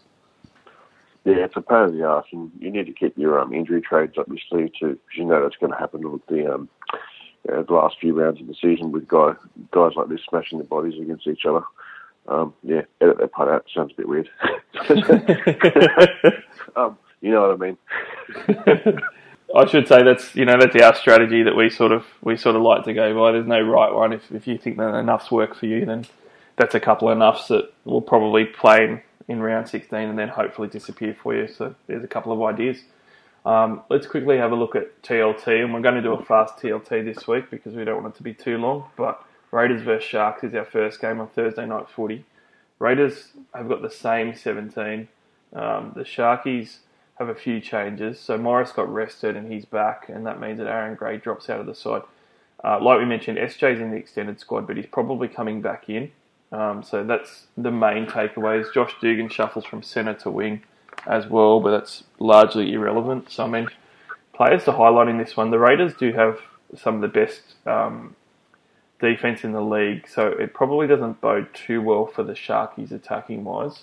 Andrew Fifita had a blinder last week. Um, I'm not really looking forward to Briton Nikora either, though, from the, the Sharkies going up against the Raiders' defensive edges. Yeah, uh, I don't think uh, Fifita will be scoring again this week, not versus that lot, mate. Um, it'll be a lot tighter. Um, so much so I'm even not even sure I want to play CNK this week. Could go either way there, but um, yeah, I have to agree with the sentiment there, mate. Should should be a good matchup, but should be should still be some good scores in there. I just think it'll come from the forward still. Yeah, and on the on the Raiders side of things, um, I should give a, a Jarrod Croker shout out. He got in the 80s on the weekend, um, and that badly helped people like me that traded him in for that um that buy. Commiserations to the people that held him for two weeks to average 25 points and then traded him out, but if you held on, it worked. But the big, the big one on this one, Billy, we spoke about it before the podcast. John Bateman's probably one of the best trade-ins if you don't care about round 16, and he's a good one this week versus Sharkies. Yeah, I got him in this week. I waited last week because I just wanted to see how he how he would go coming back from injury, make sure he's healthy. Given that he was on the on the edge too, but um, yeah, wasn't far away from his break even, so probably would have been better off getting him in last week. But the world hasn't ended yet. Um, but yeah, uh, with that reason, reasonably low break even, I'm not gonna not gonna muck around missing him this week. Just get him in. I don't care about the next buy. I just don't want to miss potential sort of 65 to 85 points at centre three quarter this week. Well, he's currently the number one most traded in player on Market Watch. 13.6% have traded him in already. That's going to keep increasing. He's only got to be 34, priced at 553k.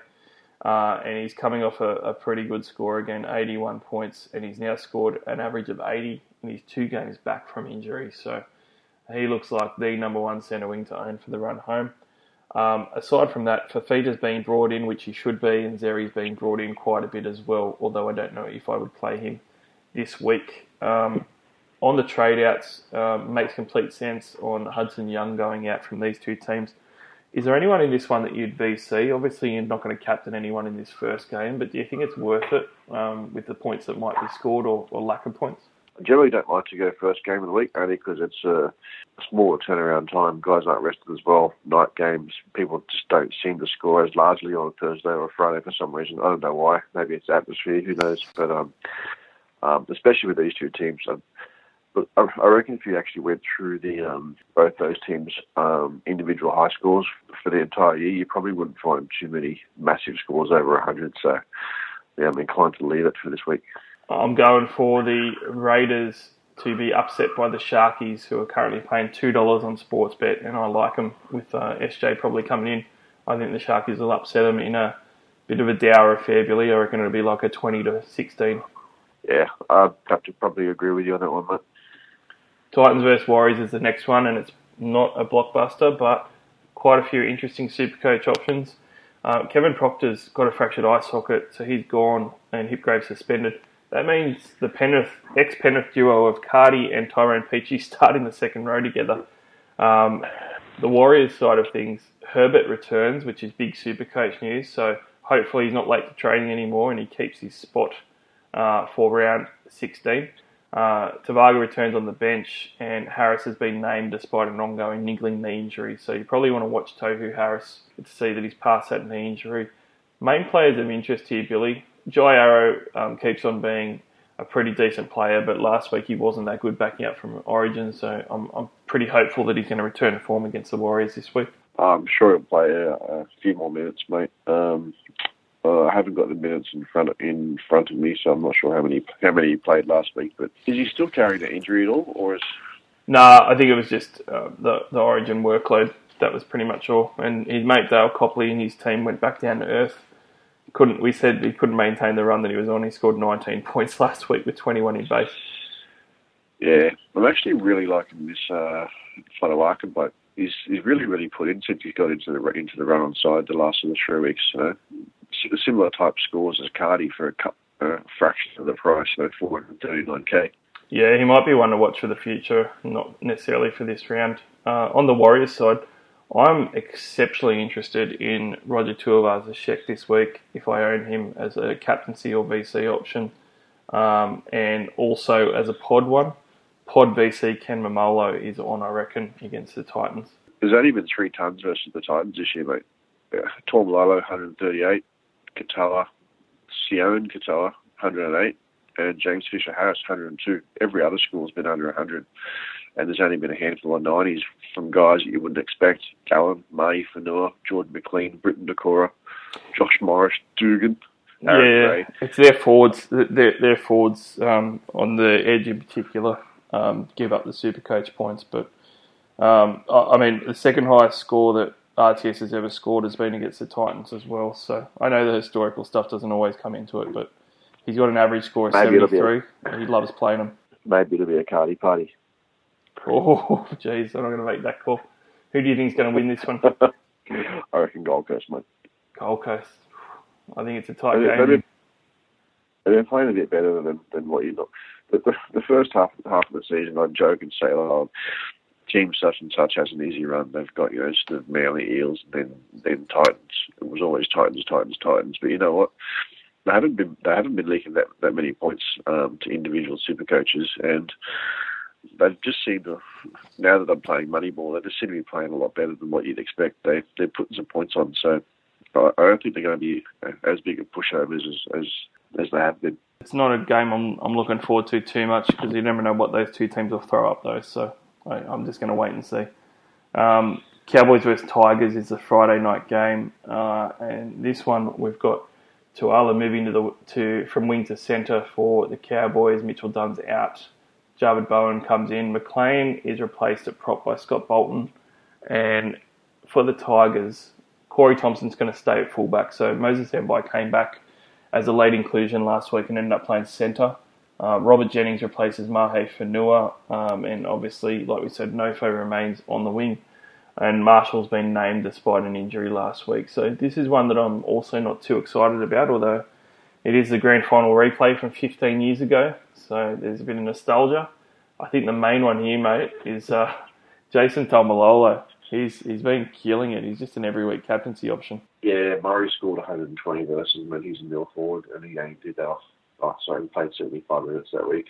Cook scored 124, Moses 133, Latrell 161. So a uh, a six nine three and and a 13 scored tons versus them. So like Taumalolo scored what 90 or 85 in base last week. So um, going going the other way, three tons versus North Queensland this, this year. Uh, Cook again, and uh, that was the game that uh, CHN scored 141 as well. So look, if you're going to pick someone to go to go large this weekend, it's probably the um, for one, or I, I'd even go the um, Madison. Yeah, and we should say that um, you know Madison's being traded in in um, Market Watch this week. I'd be really careful trading him in. Know that you're probably not going to get him for round 16 because he's probably going to play Origin. Just a little caveat to throw in there. Uh, I'm I'm probably going to be looking at Taumalolo as my captain this week. I just can't see how I can take it off him against the Tigers up there in North Queensland playing at home. Yeah, mate, agree. Golden Point one in this one, I reckon, mate. That's going to be my call for that one. Golden Point. Well, I don't think it'll be that close. I reckon the cows go on a bit of a roll here. Storm versus Knights is Not our good. first Saturday game, and we've got no changes for the Storm. And for the Knights, we've got Ponga returning after being rested last week, which is huge. Uh, Mann moves back to six. Lino drops to the extended bench. Um, and Guerra has actually been named in the reserves, aiming to return from injury. He's a big watch because the only reason that Mitchell Barnett's a starting um, back row at the moment, Billy, is because uh, Aidan Guerra went down with a busted ankle. So you probably want to watch to see Guerra's progress and whether he's actually going to be able to win that jersey back or not. I just keep looking at this game keep thinking that the Storm are just going to give them a lesson. But they're a dollar thirty-seven for a reason, mate. They've, they've hit a bit of form. They're uh, not changing the game. I think uh, if Knights are going to have any hope in this game at all, it's it's not going to be Pearce alone, mate. Ponga's going to have to play out his skin and do what he did at Origin time. Yeah, I, I tend to disagree. I actually quite like if we're going to talk betting markets. I actually don't mind the um, how much the Knights are giving away points wise. You can get them plus twelve and a half points and, and get them for about a dollar sixty one, I think it was. So I, I I don't I think the Storm could win, like you said, but I reckon it might be close. I think the Knights can stay within ten. They're on a pretty good run. Kalyn Ponga doesn't seem to care who he plays. He scores eighty something points against everybody. yeah, freak, isn't he, I mean, I say surely, but he, he just he's got a massive run of good scores. He doesn't have a bad score. The opposition to the Storm always score poorly on Supercoach, so it'd be too hard to throw the C or even the VC on Ponga this week. Oh, yeah, I wouldn't be throwing the C on him. Um, he is consistent, but he's punching up sort of 80, 85, 90 scores. That's not enough to VC and too much of a risk to see. So, um, yeah, I wouldn't go anywhere near him with a VC or a C option. Yeah, I think probably the best takeaway for this game, mate, is um, that hopefully there is very few super coach points, and all these guys with high BEs can drop a lot for um, round 16 trade-ins, I reckon. Yeah, I'll tell you what, if I um, if I still own Munster, I'd be getting rid of him. He's um, it's four scores now around the 40 mark, and playing the Knights, it's probably the one of the one of the two or three teams you really don't want to be playing uh, just before a, a, buy, a buy round where he, buy round where he's going to have another buy can't if he can't put any points on versus the Warriors, mate, and he's already had a string of forties, so I'd be getting rid of him very quickly. Yeah, I, I was pretty happy. I traded him before the round twelve buy, and it actually worked out pretty well for me. Big call for this one. I'm I'm going to go for Mitchell Pearce to put on an Origin audition. I think he's going to go back to a 75 point game, um, 75 plus to try and put it on the Storm. Well, I don't think he does that. I reckon he just gets a 50 odd this week and then sort of tears it up the rest of the year. All right. Well, we'll have to come back to that one next week. Rabbitohs vs Panthers on the Saturday. Um, Cody Walker's returning after being rested last week. Turner's back in the centres, uh, shifting uh, Ethan Lowe to the back row. Obviously, Sam Burgess is gone, replaced um, by Ethan Lowe in that forward pack. Tom Burgess is replaced with his suspension by Liam Knight, and there's a whole host of other guys um, that aren't relevant, aside from Alex Johnson, who has been named among the reserves looking at a return. Probably the first one that sticks out here, Billy, is Sam Burgess is by far and away the most sold player. Um, he obviously got sin bin last week, um, and he still scored a 54 because he scored a try, but he's gone for a couple of games because of his surgery. I'm actually in the minority. I know I'm going to hold him, even though he's not playing this game and he's not going to play the next game, just because I don't think I need to trade him out. Um, and I would have thought probably a few more people would have been in that position where you just leave him as a 20th man. Yeah, I was going to hold him too, but um, ended up needing the extra sort of 20k that he had in, him as opposed to someone else I wanted to trade out in order to get um, uh, whoever I traded this week. I can't remember already. Uh, look, the fact that he's going to only miss two games, he, he's still going to come back from injury, so I don't want to risk a guy like that um, um, coming back and, and, either coming off the bench or only playing sort of you know, 50, 60 minutes and getting injured he did his job. It's time to move on. I'm, I'm more happy to sort of get rid of him. If you're going to keep him, you, I wouldn't be playing him. He, he'd be waiting until he's healthy in sort of four or five weeks and picking and choosing the games you want to play him. Oh yeah, he'll just be my twentieth man or whatever. Um, but the other one I'm interested in your opinion on was South's Cody Walker.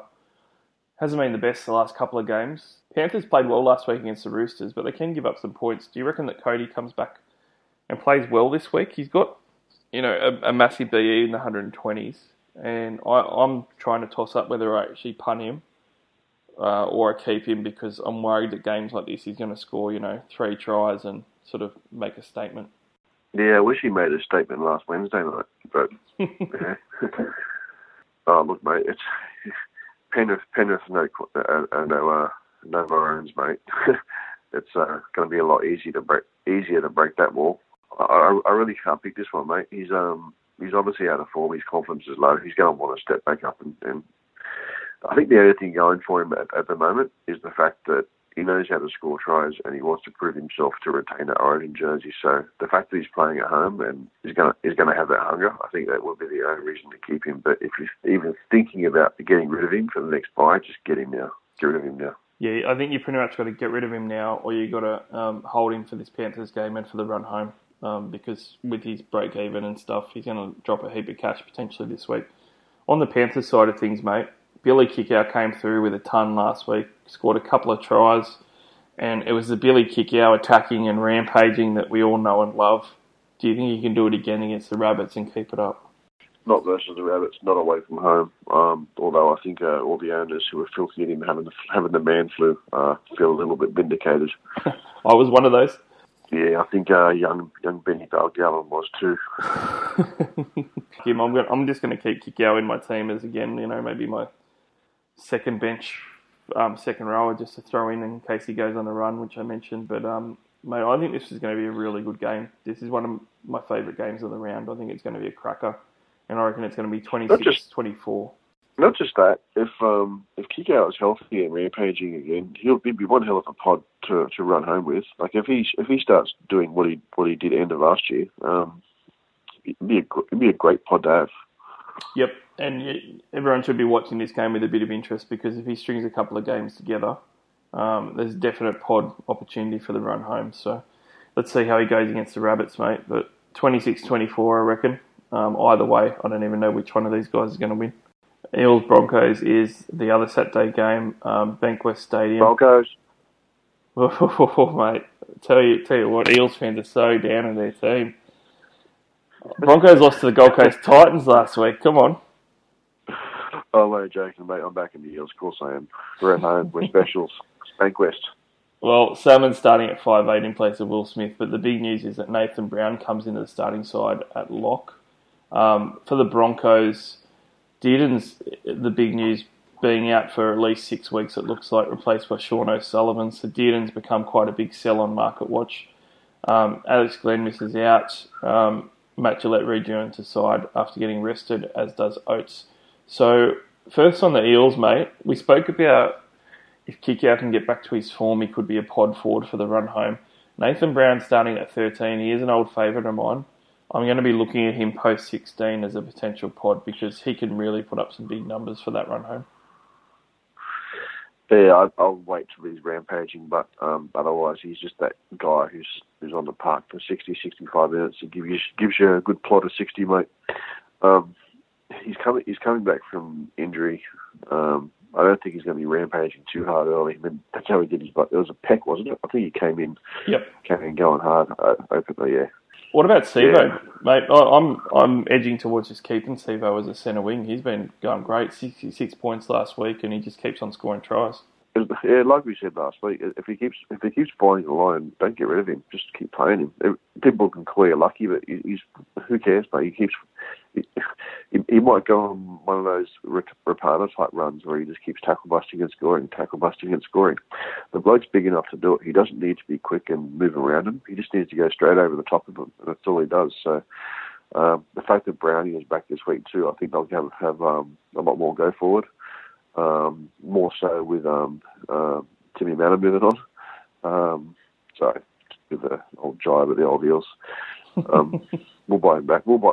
Dan was saying today, don't worry, we'll buy him back in a decade for about 800 grand a year, six years, That's, six, probably, year that's, deal. that's probably coming. Bloody Eels. But um, uh, mate, he, he's been a stalwart, stalwart for a while. But um, yeah, it, he's, he's been offering no, not much at all. So um, I wish him the best of luck. But yeah, time to go. Um, looking forward to seeing Brownie come back and and the the big pack of you know him and Junior Paulo and, and the rest of the lads that um, doing the yards and then seeing what our young halves can actually do, mate. So. Um, I think the I think the money's right. I reckon I can't believe this, but a dollar eighty for the Eels versus the Broncos. I can't remember the last time I saw a price like that, but yeah, really looking forward to this game, mate. And I hope we should move up into seventh or sixth spot. I'm expecting a lot more from Gutho this week, which won't be hard, obviously, but I think that Gutho and, and Sivo can both go well against the Broncos this week. Um, the, the Titans cut them to pieces out wide, and I reckon Gutho and Sivo, are pretty decent plays for this week. Um, I'm enjoying the fact that so many people are selling Gutho and Market Watch. He's in the top 10 for most traded out. That's fantastic. Let's get him real low owned, and um, hopefully he goes on a run for me. But on the Broncos side of things, mate, um, Anthony Milford as a VC option. You know, the Eels have been getting a lot of points put on them. Uh, we do have Teddy in the final game. I'm going to consider a VC option, which I can actually execute in this game um, with some other guys playing later that are non-playing reserves that aren't named in their squads. I reckon Milf could put some points on again this week against the Eels. I don't think so. I think having Ferguson back on the wing and historically, that's that's the um, that's the side that the Eels generally the left hand left hand side.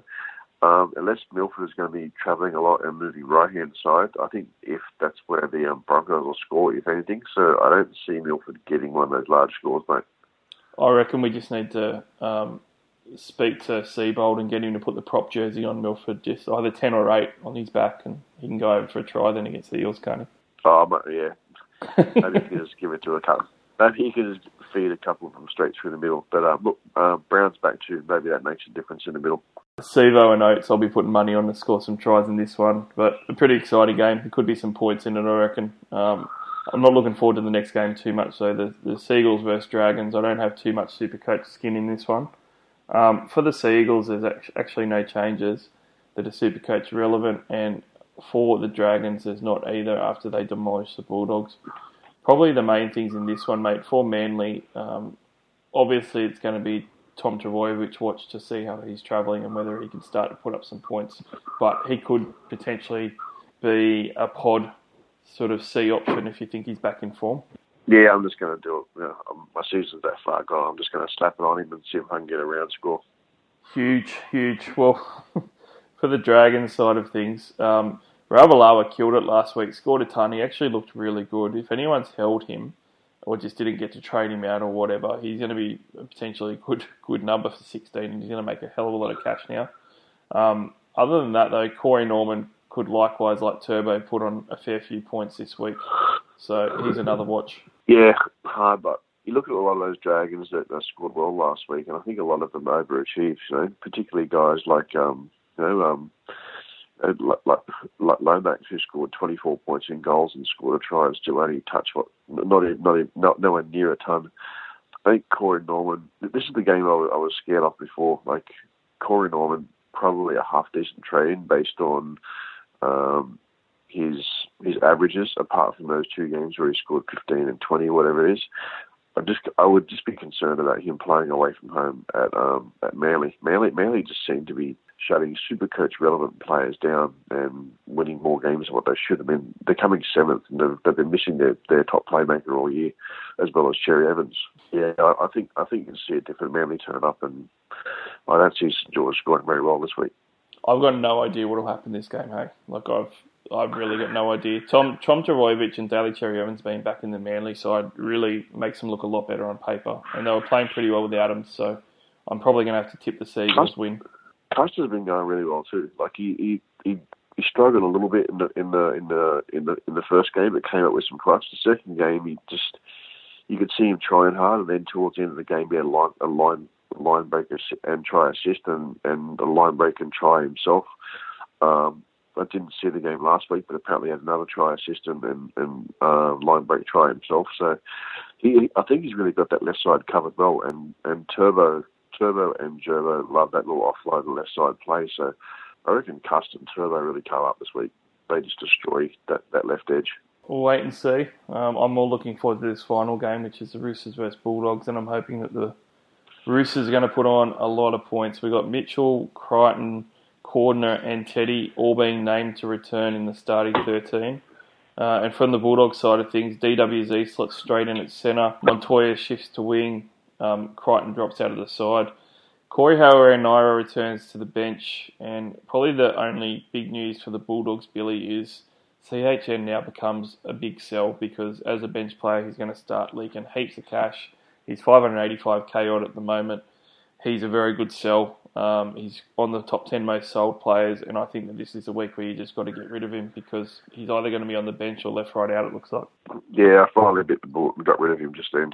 Um, the writing was on the wall when he started rotating um, on the edge. So, and and an attacking edge player playing 60 minutes is one thing, but a guy a guy at his price coming off the bench, starting with the Chooks this week, not playing the next bye, uh, really wanted to keep him, but had to had to get rid of someone for Bateman, so it was him. Yeah, I was actually hoping that he just wouldn't have been in the side again this week because I would have preferred just to leave him there in case you know Hay got moved on or guys got injured or whatever, and he went straight into a starting jersey later on to be another starter in the centre wing. But it's just not going to happen. So, going to have to cut yeah, him myself this uh, week. Mate, the one player I'm really concerned about not owning this week is freaking Latrell. Yeah, oh, look, I tell you what, Teddy, Tupou, Mitchell, all of those guys could do really well this week. Um, and I wouldn't even be surprised if someone like Angus Crichton goes back into form and goes over for a try against the Dogs. So the Roosters have lost three on the trot. Um, they will be fired up. This is the strongest side that they've had for a few weeks, and I'm gonna I'm gonna just throw the C on Tedesco this week if I don't do Tom Taumalolo. They're my two options. Can't argue with that approach, mate. So how much are the Roosters going to win by this week, mate? A bazillion. I don't mind it on Sportsbet either. So on that note, Billy, that's the round. Big podcast, but we had to get through the buy planning stuff.